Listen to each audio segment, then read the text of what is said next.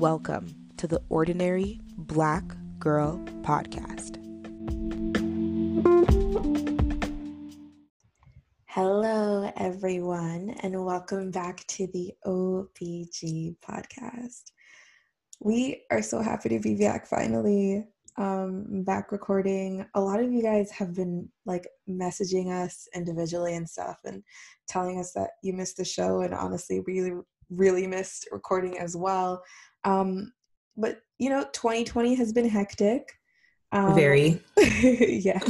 Uh, we, the both of us, are in a very like hectic time in our lives, as are most people. But like this year in particular was just, it would have been like busy even without the pandemic.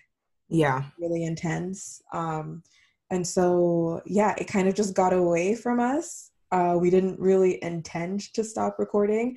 Uh, we don't intend to ever really like stop the show. Uh, we love doing this too much, but we really needed some time to to take a break and decompress and get our lives together because some big things are happening.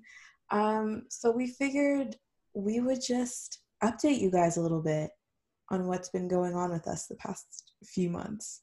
Okay, so what's been going on with me? Well, becoming a lawyer is a long process. So, yeah. if you don't know, in Canada, just because you graduate from law school does not mean that ta-da, now you're a lawyer. You have to go through a licensing process. So if you've been wondering what's been keeping me and Elsa busy, is we are in the process of licensing to become full-fledged lawyers. So I was studying for one of the two bar exams I have to write.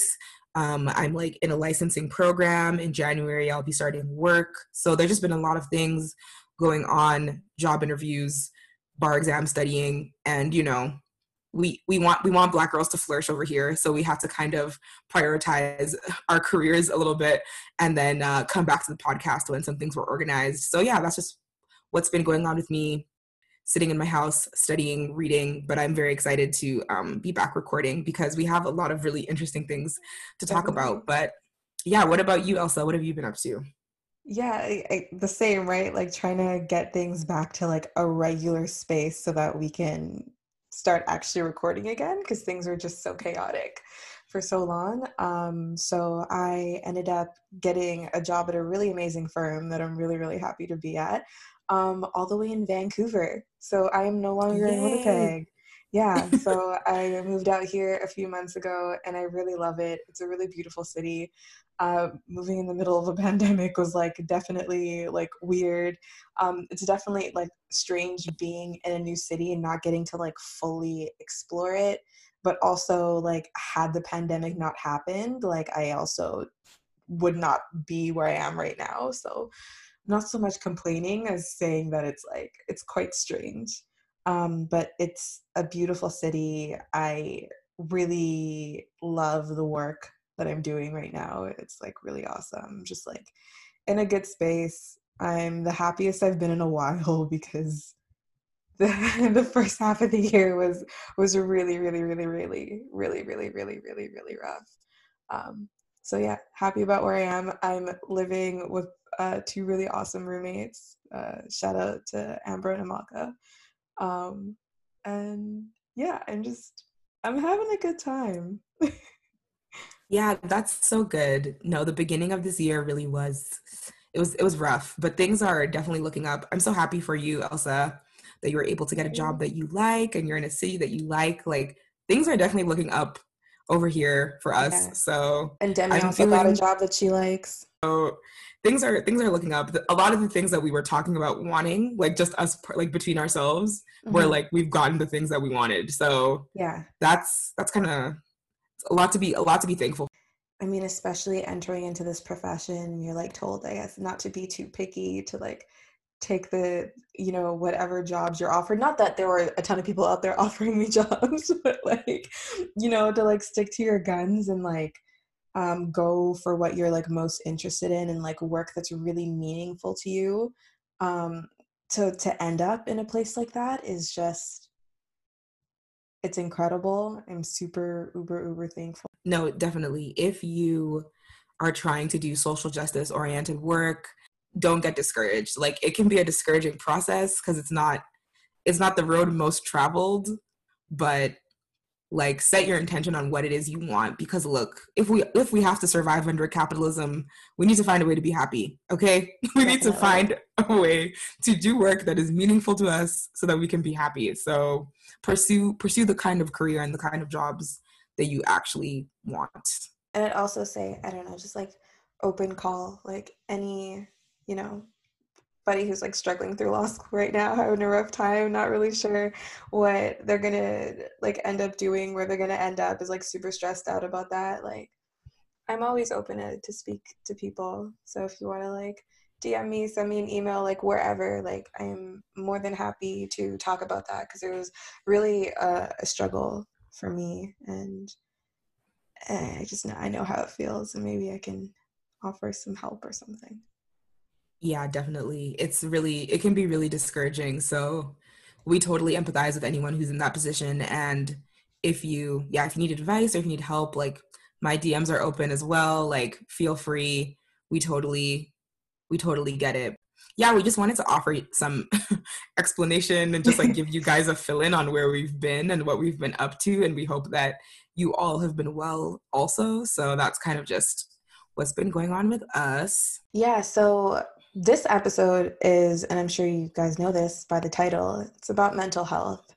Um, especially because, like I keep saying, 2020 has been very chaotic and very rough. Um, and honestly, honestly, like law school was, like honestly, the past three years, but it like, yeah, um, it it stayed rough. It it didn't like, I guess, get good right away yeah. the way that mm-hmm. I was mm-hmm. expecting it to. Um, and I think you and I have had a lot of conversations about like how we manage like our mental health issues specifically as black women. Like I feel like a lot of our struggles if we talk I guess to the wrong people about them, the advice that we often get back is, "Oh, just like you know, you're amazing. Like um you should you should be confident about yourself. You're great. Like you're beautiful. You're wonderful." And that's not helpful because uh, I know those things, and and and like it doesn't stop people from being racist or yeah. being misogynistic or just being generally shitty for you to tell me to be confident in myself. And so we're kind of like often at a loss about how do we how do we get through these struggles and how do how do how do we find happiness? And how do we actually address marginalization? Yeah no definitely. I think our mental health struggles as you know ordinary black girls growing up in very like white spaces basically is what birthed the idea for this podcast right? Because mm-hmm. like you said you talk to the wrong people you're in conversation with the wrong people and you feel like your life experiences are not being validated mm-hmm. and are mm-hmm. not being taken seriously like obviously i empathize for anyone who has like a self-esteem issue or like feels bad about themselves or whatever problem that they have with their mental health but there's a very specific way in which um, patriarchy and racism and colorism and misogyny and misogynoir compound and affects the like the mental health of black women specifically and when people kind of brush over that or make it less than it is, or try to d- dilute it to something that d- try to pretend that it's like not as big of a deal as it as it is, it can be really mm-hmm. painful. So I think that's part of what made me like what made us like want to have this podcast to have a safe space for black girls to be like you're not crazy like you're not imagining this stuff like this is real like I'm not going to gaslight you and tell you colorism doesn't exist. I'm not going to gaslight you and tell you patriarchy does not exist. Like, I totally understand how these things influence your life. And yeah, yeah exactly. Just even the like acknowledgement. Like, and I think that's part of what made our friendship so beneficial for both of us is meeting each other. And, you know, obviously we met we were both in law school, like same year of law school, similar experiences. It brought so much validation to like, okay, like I'm not I'm not crazy or something. Like there's mm-hmm. other people having the same experience as me, and part of the, part of the experience is like that universal black girl experience, right? Yeah. I also feel like I I don't know. I kind of just want to name a few things in order to like validate whoever's listening to this. Like when we talk about like the specific struggles of ordinary black girls, we're we're talking about like we're talking about school and being in in predominantly white spaces. We're talking about like um, getting jobs. We're talking about like our romantic lives. We're talking about body image, like and and the plethora of things. So I don't know. I just feel like it's helpful if I actually like say what those things are. Um, yes. Because yeah. maybe that like I, that's always comforting to me when I hear people actually like name what it is because it's really stressful and it like really weighs on you a lot. You know. Yeah. And it's not all. I also want to have an optimistic message, especially for um, like the super young people that might be listening to this who mm-hmm. are like mm-hmm. in junior high, high school. Like everything is better than junior high and high school. Like oh, if definitely. you are a little black girl in some all white school, like life will get better. Trust me. Mm-hmm. Like high school, like junior high, don't, don't, even worry about that. Don't even worry about it. Like it's it's gonna get better. So mm-hmm. Yeah. And I think like the problems change too. Like, you know, I think before starting university, it was like, oh my gosh, I'm like gonna be alone for the rest of my life because I've like never had a romantic experience. I like haven't like met anyone ever that I've like been interested in. And then like when you get to when you get to like our age, the problem morphs. It's not so much that you like that people aren't attracted to you or interested in you. It's that you're like, I don't know about any of these men can offer me anything that I'm interested in. Which is just like, I mean, dating generally. Honestly. You know? No, it's so true. I saw something on Instagram, like I saved a story that reminded me of what you just said. I'm going to find it really quickly because okay. it's like very relevant to what you just said. Okay, yeah. So then the quote is, um, and it's this is from Farida D author on Instagram, and it just says, if my feminism intimidates your masculinity, ask yourself why your masculinity is contingent upon oppressing me. So, yes, like that that's the stuff that gets hard. That's yeah. that's so the kind of issues that you have as a, you know, grown woman who, you know, is an, an eligible bachelorette, you know, men are coming up to you, men want men want to holla, men want to talk to you, they, they want to take you out, but the masculinity is fragile. It's it's. We were talking about this the other day, and you were talking about how you were talking to a certain someone, and they were saying, uh, they were saying how like, oh, um, I thought like feminists weren't even like interested in relationships with men. The ignorance. It's uh, it's so difficult to even. It it all connects, right? You're constantly trying to like police how people see you like you have to organize yourself in such a way that you're not off-putting to people right like i feel like women learn learn to do that but black women have to do that so much more mm-hmm. because anything black women engage in is like seen as aggressive like no one is afraid of taylor swift's feminism you know, no one is mm-hmm. afraid of, you know, some little white girls feminism, but then black girls are feminists and they're like, you got, you hate men. You want to, you want to hurt men. You don't even want men. You don't even, like, do, do you know what I mean? Like, I feel like anything black women get behind, there's a level of like aggression and like anti-ness put towards that thing. So you're constantly having to explain, I'm not anti-man, I'm anti-patriarchy. Uh, but I also feel like that's like girl boss feminism versus like actually critiquing the patriarchy and like men being trash feminism. You know, like yeah. there's nothing intimidating about girl boss feminism and there's nothing like helpful about it either. Yeah, no, it's true. I do think that I think it's difficult too because like culturally some of those traditional values that make interpersonal relationships with men difficult mm-hmm. are more embedded in like black cultures especially like african black cultures yeah. so that's what's hard is that you saying you're a feminist to some oimbo white man you know that's one thing if you now tell one african man that is expecting you to cook him fufu every day that you don't subscribe to that life you're gonna have a lot of problems like it's just difficult because those things are not as they haven't infiltrated our cultures as much so then the men are just like taken aback. No, what were you gonna say? No, I, I saw this tweet today and it was like related to my entire experience, my entire life. It's somebody I know. and she was like, um, oh, I didn't realize that speaking my mind and telling you how I feel was disrespectful. Wow. Wow. Wow. Wow. We were talking about this. This is true. Like, even when, this is the thing, when we were talking about this, when a woman is upset, you have to be like, okay, like, how do I have to like communicate my upsetness so that I don't like hurt this other person's feelings, even though they hurt my feelings first? I have to be nice to them in how I tell them that they hurt my feelings first. Yeah, like men will really be like, I didn't like that you were upset at me being mean to you. What's that? I wish we were lying. I wish.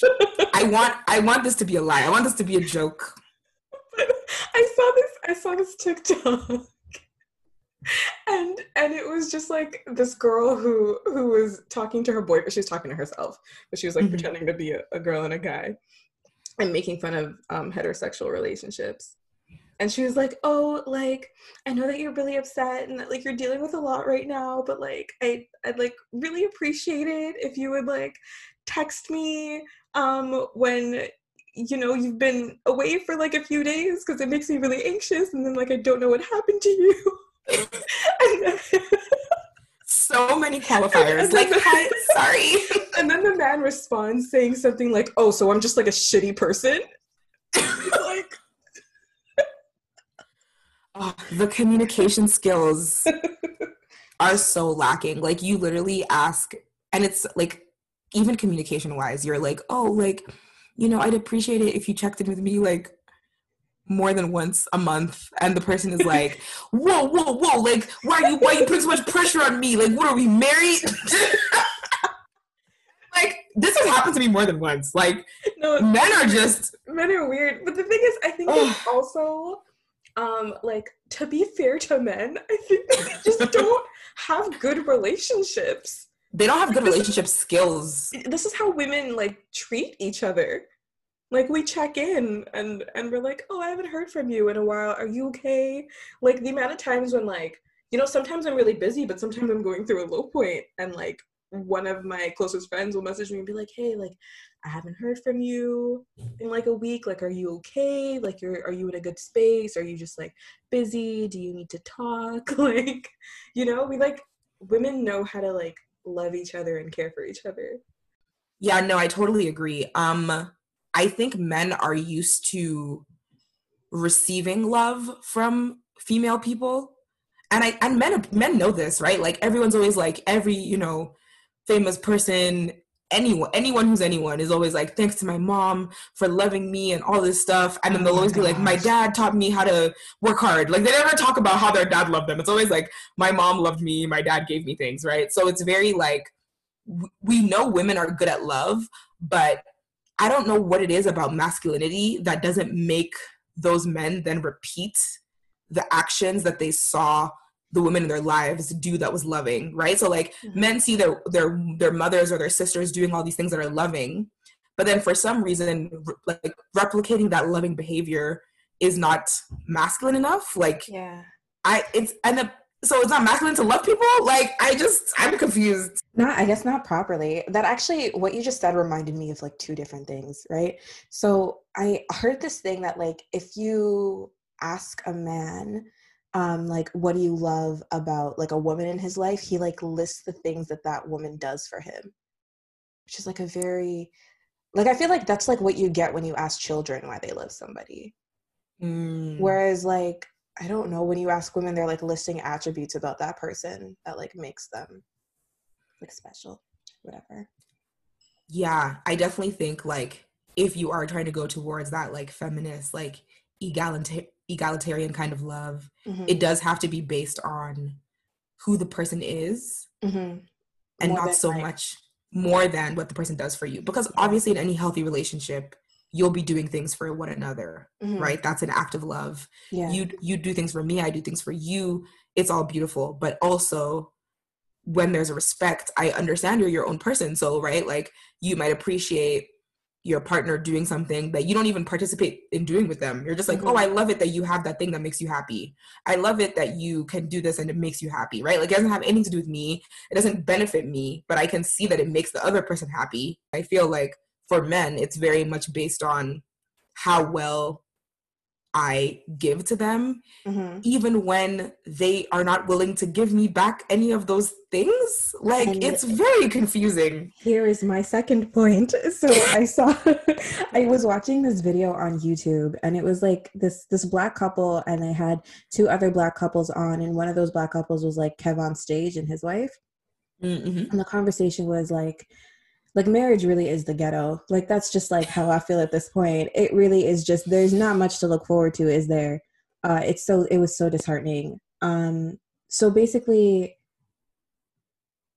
gosh it just showed that like what you see in like a lot of these marriages is just that the woman just gives to the man over, yeah. over and over again and then so on this like episode when they asked the wo- the women like what makes them happy? Like what like uh what do they get from like their men that makes them happy or what would they like more of? And and they really said one of them said it and then the rest just agreed. They were like you know what? Just a thank you. Just a thank just a just a thank you. Just a thank you. Just a thank you. Sorry in Beyonce's 2020, you're asking men for just a thank you? Oh, I can't. I'm done. Actually, yeah. I'm so over it. It's actually disgusting. I'm actually just disgusted. the ghetto. Wow. Whoever nobody caught this... it. Nobody nobody saw a problem with it. I was like scrolling to the com- the comments below, and everyone was like, "This is such great marriage advice." I was like, "Wow."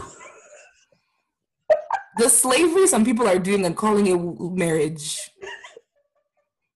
As for me and my household, we will not be participating in that. Thank you very much.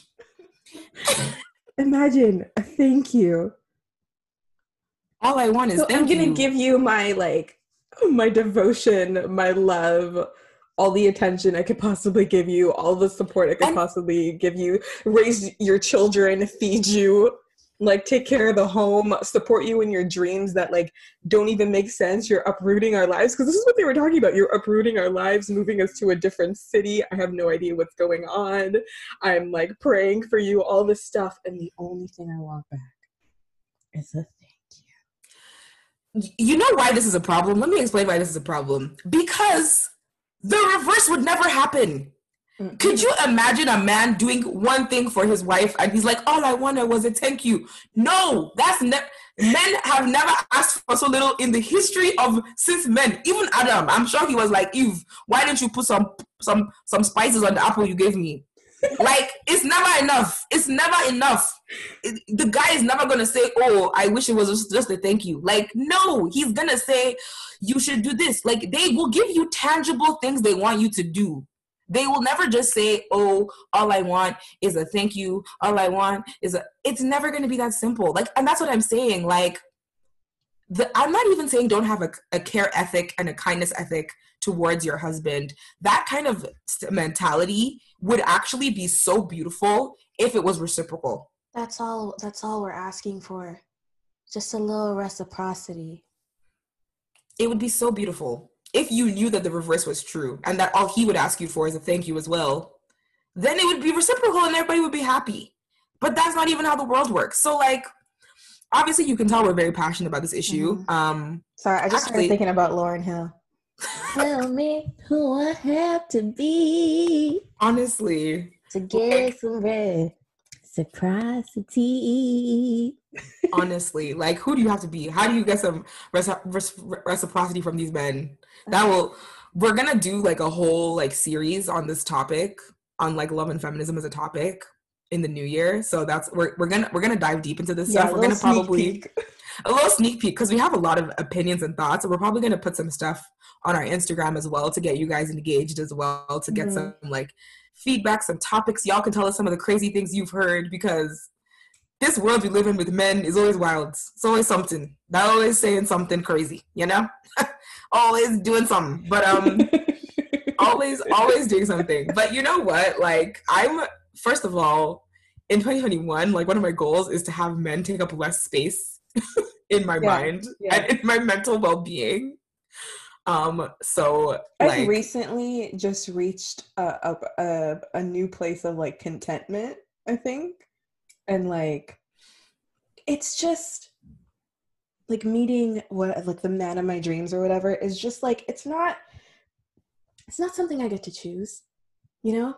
Like if anything like the like the best relationships I've had, the strongest connections that I've had most of the time have been like very serendipitous, very just like it just happens. Mm-hmm. Um, and so I might as well just like pursue the things that make me happy, not because they will results in me finding a man, but because that's that's life. there are no other options. just, no. just yeah.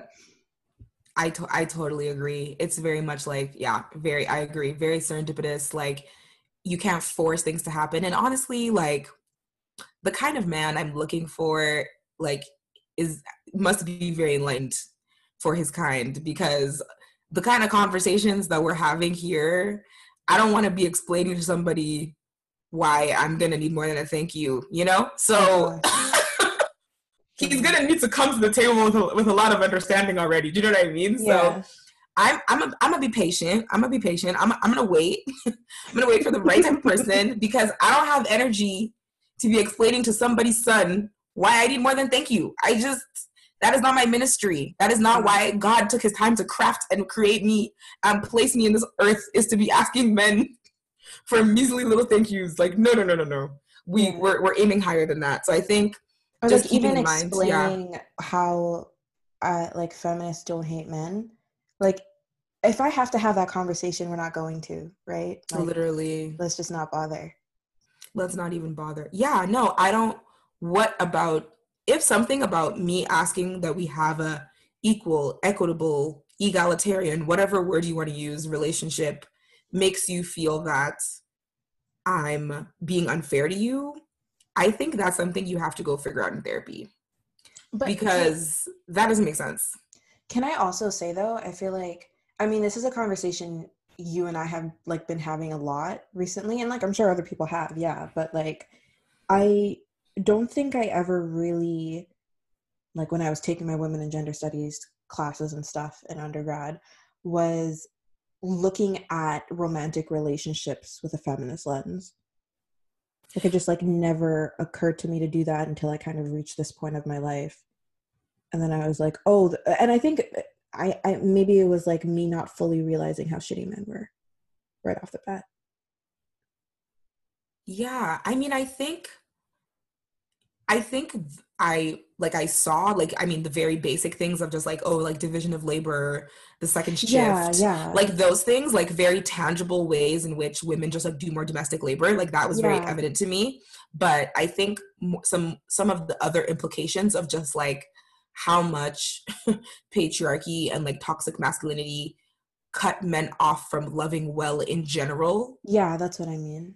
Like it didn't dawn on me until I like as I got older and I had more relationships and more exposure to people and just like even talk to guys, mm-hmm. I think, and that's the thing that's really unfortunate. I saw a study actually that was like feminists, like men, heterosexual people, men in relationships with feminist women, um, report happier like relationships and like better sex lives and all this stuff. So mm-hmm.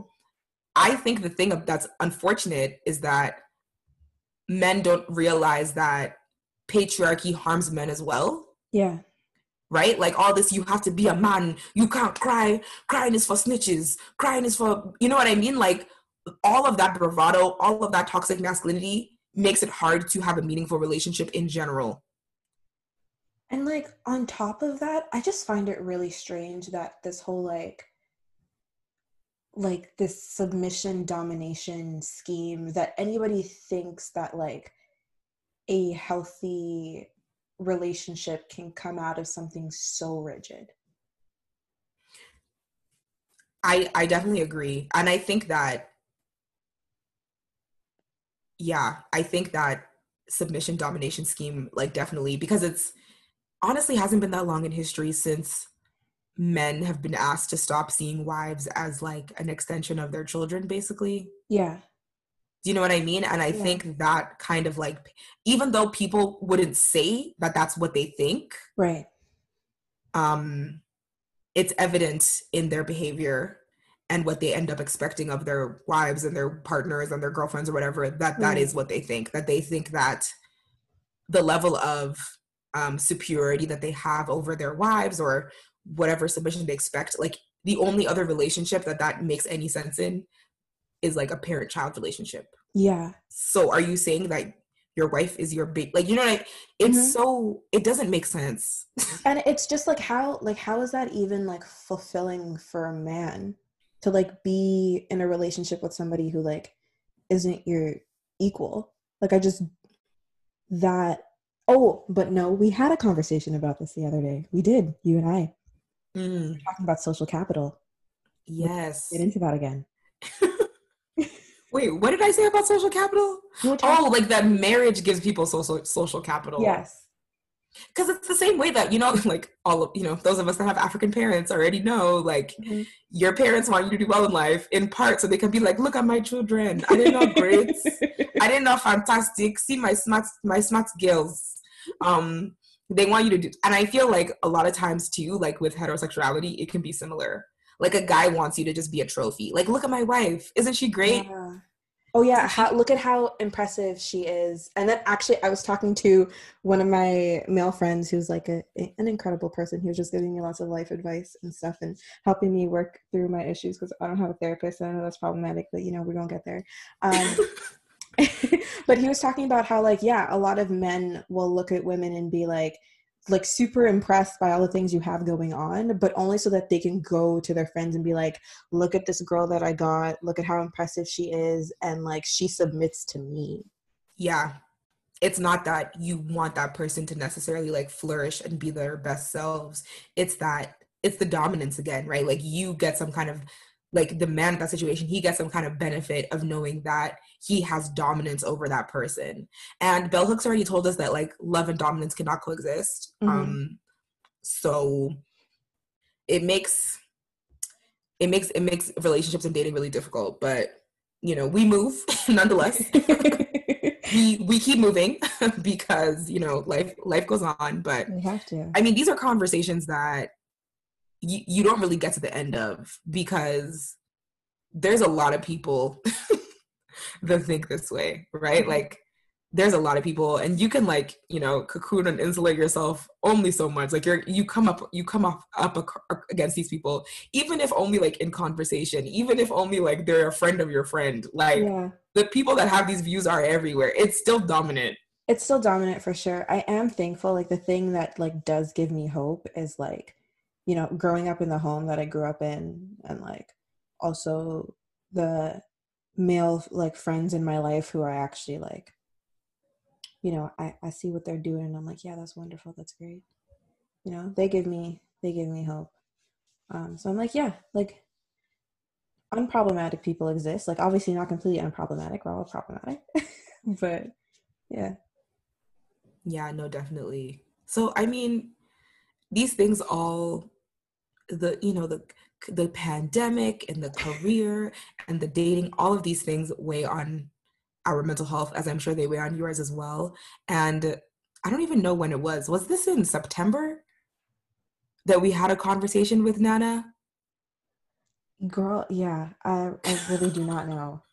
It's we, been a while. Yeah. episode has like been been in the works for a while for a while because we recorded our interview with her, which was super interesting mm-hmm. um, and really helpful as well. She's a social worker, so she had some really useful insights. Um, we recorded our episode with her, and then obviously we're recording this part now. So, mm-hmm. um, yeah, but it, it'll it'll all flow together because like it, it all it all connects. We just wanted to have like a bit of a candid conversation about where our mental health is at, and we also wanted to give you guys, you know, the luxury of hearing us banter back and forth because we're funny. we're smart. We're entertaining. Yeah. and like, and we have soothing voices. Very soothing voices. and I think this will give you guys also like the conversation we just had will give people a sense of what's to come for the podcast mm-hmm. and kind of just like the things that are on our mind. Because honestly, this podcast was born out of conversations like the one we just had. We just get on the phone and be talking. We just be talking about life, mm-hmm. relationships, mm-hmm. the sky, the moon, all of it. Like what is mm-hmm. what what is life? Why are we here? Why why men? Why do they exist? Like all kinds of questions yeah with, with all the specifics i don't know i think we're gonna need to at one point bring in bring in some juiciness bring in some some more of the candidness that we have when we're talking. Just you know what? you just can't we need to put we can't name names but we will put the juicy behind a, a paywall. Yeah. We will. Like we will this this podcast is always going to be a little like oh hee hee ha ha. When like we when there's a like a larger following like catch yeah. me on patreon dishing out like much more candid information. Yeah. Like full tea, right? This is just yeah. like this is just this is for the World Wide Web. Yeah. But also, also everyone. Just yeah. Know, like if you know us and we know you and you're listening to this and it sounds like it might be your situation or it might be you that we're talking about. Uh, it probably is.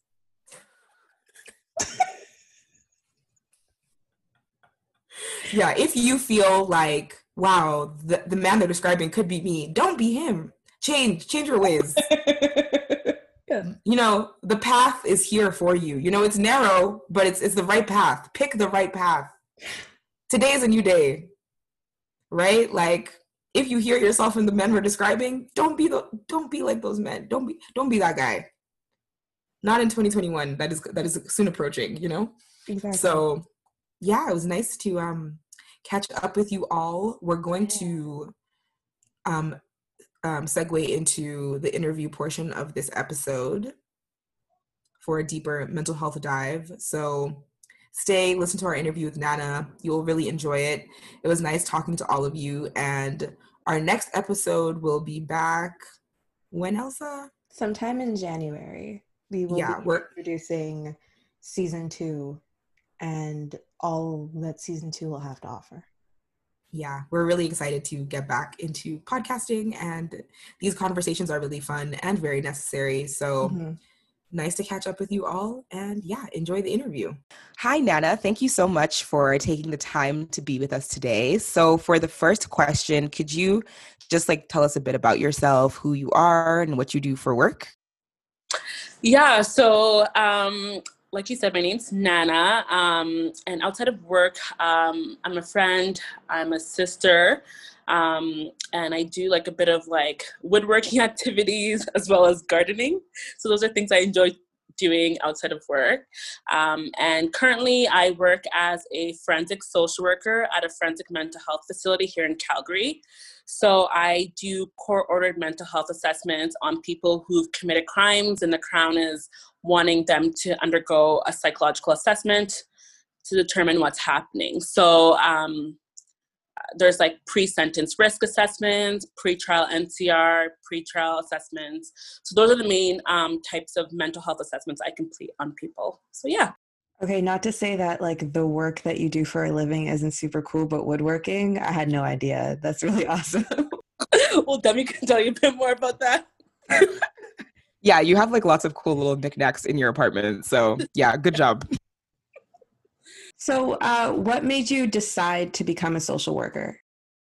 Uh, when I was growing up, like I felt that there was like a need for like racialized people to be in like frontline social work roles, um, and also I was looking for a profession where I could like work with people one on one and also um, be in a role where I could like advocate and like facilitate change. Um, especially knowing that lots of social issues stem from like more of like a macro level. That's what I would say drew me to social work practice. That's so interesting. And you kind of touched on it a bit, just like in what you just said, in terms of how you wanted to like being like a black woman you thought that would be valuable just because there isn't a lot of like racialized people providing social work services but i'm just wondering if you can speak a bit more to what your experience has been in social work like as a black woman mm-hmm. like I really enjoyed social work school. I went to like Mount Royal University for two years and then switched to the U of C. The uh, school aspect of social work, I found that like overall it provided a kumbaya version of what social work really is. Intersections weren't really highlighted the way they should have been. Um, in terms of like, you know, I did like a social work and mental health class, but like we never discussed like social determinants of health, like racism as a social determinant of health, sexism. So I found that those like key topics were like not included in the programming, which I found to be a little difficult being like a racialized female in a predominantly white field of work. And especially in a field of work that oftentimes helps marginalized people. So in that case, that's why I found social work to be in terms of school um, and in terms of work, uh, social work is it's so hard to explain, but like in the working environment, I found social work to be a lot different from school. like I think that I went into social work expecting it to be like working with other people who shared similar beliefs as me, other people who were also like working to dismantle these systems, other people who like didn't have like racist ideologies or who are able to bring intersectionalism into their own practice. But um, I found that like one thing I struggle with as like a social worker and like being employed is that you know I meet many social workers who don't really hold these values in their practice, um, which I find quite disheartening. Um, in considering the fact that we work with vulnerable people who need you know practitioners who hold these values of like anti-racism work and you know dismantling systems of oppression and stuff. So given these barriers that you've discussed do you think it's difficult for racialized women in particular to find mental health and community resources yes uh, one because uh, there aren't many like racialized like therapists that i'm personally aware of that work in community practice who can offer services to like this very unique group of people. And two i also find that some of the practice models used by practitioners who may not be racialized tends to be very eurocentric um, and doesn't really like encapsulate like the experiences and the difficulties of like racialized women. So i find that that's why it's a bit difficult for like that specific group of people to find services in community um, especially if you're looking for like affordable um, attainable types of like mental health support i feel like that's quite difficult. However i'm sure people like moved into like private practice and like look there they'd be able to find like a practitioner who would like be better suited to their needs but that's also like 280 bucks per session. Yeah the the cost barriers are really ridiculous and mm-hmm. like what advice would you have for for black women who are trying to find like good mental health services if they are going like that private route and they're looking for like a therapist or a counselor? What are good questions to ask to ensure that you're finding someone that can actually help you deal with the problems you're having yeah, one thing that I really recommend is have like a like pre-session with a therapist. Uh, that's usually free of charge. It's about 30 minutes long, where you can kind of discuss what your concerns are, what you're hoping to obtain from therapy, um, and what you're hoping that therapist has for you. And so, what I think is really good for me personally is like asking that therapist what their experience is, like what groups of people that they've worked with, are they comfortable like you know being able to journey with me through like my difficulties with this this and that um, and just making them very specific because people need to understand that like therapy is a fee for service. If you ask your therapist questions about you know whether they're comfortable discussing you know helping you discuss like themes of racism and they're not comfortable then you know it's it's okay to go elsewhere and find um, services from somewhere else. But it's important to just make it clear to your therapist what you're looking for, what you're hoping to obtain from therapy, um, and kind of go from there. And if you have to do like six consultations, that's totally okay because it is expensive and there's no point in spending money on you know a therapist who may not actually be able to support you and your needs at the time so, if therapy isn't accessible, or if people are looking for extra things they can do themselves to help care for their own mental health, what would you recommend? Well, that's a really good question. Um, I think that for it depends on the individual um, and what you know works for them. I think that the number one thing I'd say is like grounding yourself and bringing your, yourself back to activities you enjoy doing. So I think that that looks different for everyone, but it could be like exercising, journaling, um, you know, keeping in touch with friends who like, you know, check up on you and, and you know, see that you're doing well. If it's reconnecting with family. So I think that that's one of the biggest things is like yeah going back to things that make you feel well and i think that one thing that's really benefited me is just being like intentional in my practice um, so one of the ways i practice intentionality is by literally having like grounding mechanisms every single time i go to work. So like i do like deep breathing exercises before i go to work. Um, like i pray before i go to work. Uh, i try and meditate like twice a week. And then i have like um like little like they're called like grounding words I have like in like my bedroom and at work just to remind me of myself, like remind myself to stay grounded, um, stay calm and stuff. So those are some things that people can utilize. Yeah going off of that i know that um like sometimes the self-care space gets like this accusation of being very like whitewashed or like very Euro- eurocentric and there's like a lot more mental health discussion happening online and stuff so people might recommend oh like do yoga do this like journaling practice do all these things do you have any like comment on kind of i guess like the eurocentric view of like self-care and do you think that that might make it harder for people who maybe don't want to do those certain things to like access what self-care looks like for them? Yeah i think that that's totally like and very much a valid uh point. And i think that the standard of healthcare i mean the standard of um, self-care is very eurocentric i mean here. Um, and i think that that can cause barriers to certain people because like i mean i remember like talking to my parents and like asking them like what their self-care practices were like why aren't you biking? Why aren't you hiking? Why aren't you doing all these things? But like their self-care practices oftentimes revolve around like being with like their friends you know having barbecues like once a week um, going to church, going to small groups. So like their self their self care practices are like rooted in social activities with other people who are like them who share similar values to them. And so i think that that's another thing that people need to keep in mind is that and like even other like mental health professionals that you know self-care isn't limited to like exercising yoga um, you know hiking and all these things. It kind of differs from person to person so I think that you raised a really good point there, Demi, in like, you know, identifying that, you know, Eurocentric practices may not work for everyone.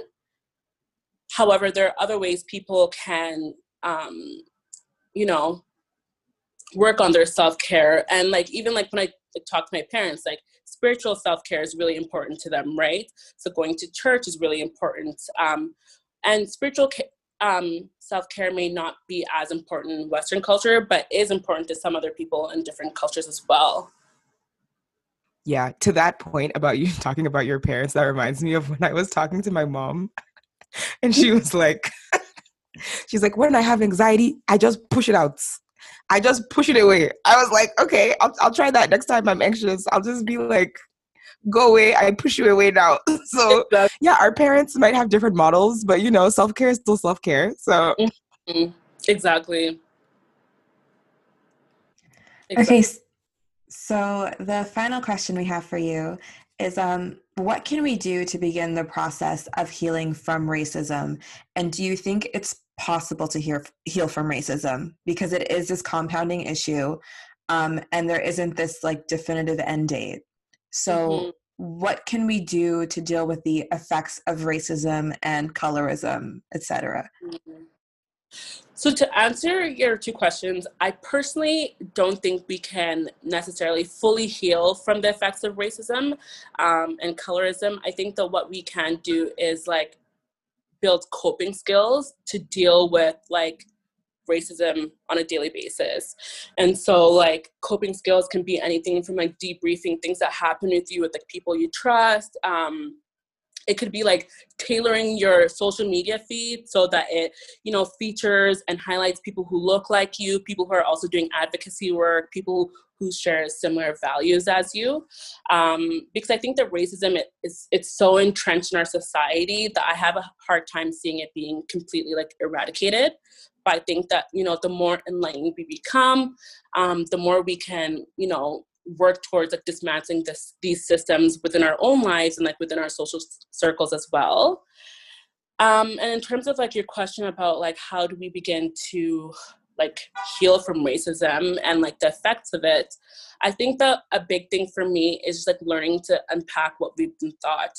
Um it's like learning to unpack like you know why like you know my grandma makes comments about like you know don't spend too much time outside because you'll be darker or learning to unpack you know comments that we've you know internalized about our hair and the way we look and stuff. And so i've found that like really therapeutic um, and unpacking that with other um, racialized people and like sharing those experiences holding space for those experiences and like how do we like move on from that? Um, and another thing that i've felt very beneficial. Is also like addressing my own perceptions of myself and why do I think the things I do about myself and kind of deconstructing these harmful notions that are so heavily like internalized.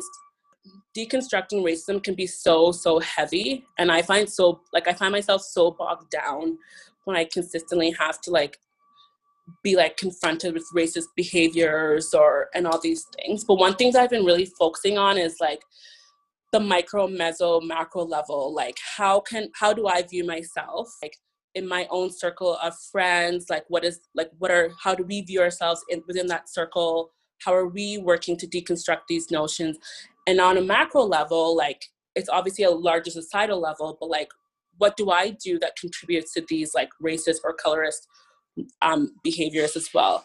So that's how I try and look at it. It is very overwhelming and um, can be so daunting and so heavy. But I think that the best place to start is from yourself and kind of move out from there and also connecting with people who understand you and like know where you're coming from. That that was such an insightful answer. I think that you gave us so much to think about. I really appreciated that point about like the social media thing and kind of curating your own social media because i know that like a lot of people talk about how like basically like instagram has just like made them sadder but i think when you have um images that you're you know seeing every day that are affirming or people who are doing the kind of work you care about that is really really great. I also appreciate that the distinctions between macro meso and micro mm-hmm. um, and like understanding what you do and and don't have control over like i just think that's so amazing and mm-hmm. really thankful that that you came onto our our show today to to speak with us on these issues your insights really valuable so thank you yeah, thank you, Nana. It's really great to have you on. And like you said, like talking to people, for example, who have had similar experiences for you. Cause I know like one of the biggest problems I have with like discussing racism and dealing with racism is just like the gaslighting. Mm-hmm. so even just having like this space, for example, where I can talk about my issues and have like the viewers and like the guests and everybody and Elsa be like, yes, me too. I know what you're talking about. You mm-hmm. aren't crazy. That does happen. It is true. Colorism does exist, right? Like just having people validate your life experience really does help as well. So um, yeah, thank you again, Nana. We hope that this episode can really help you guys, and we hope that this space in general is helpful to you to your mental health. But yeah, you know, it's also it's been a really heavy summer with all the Black Lives Matter stuff happening as well. So, you know, take the space you need, take the breaks that you need. And yeah, thank you guys for listening to our episode.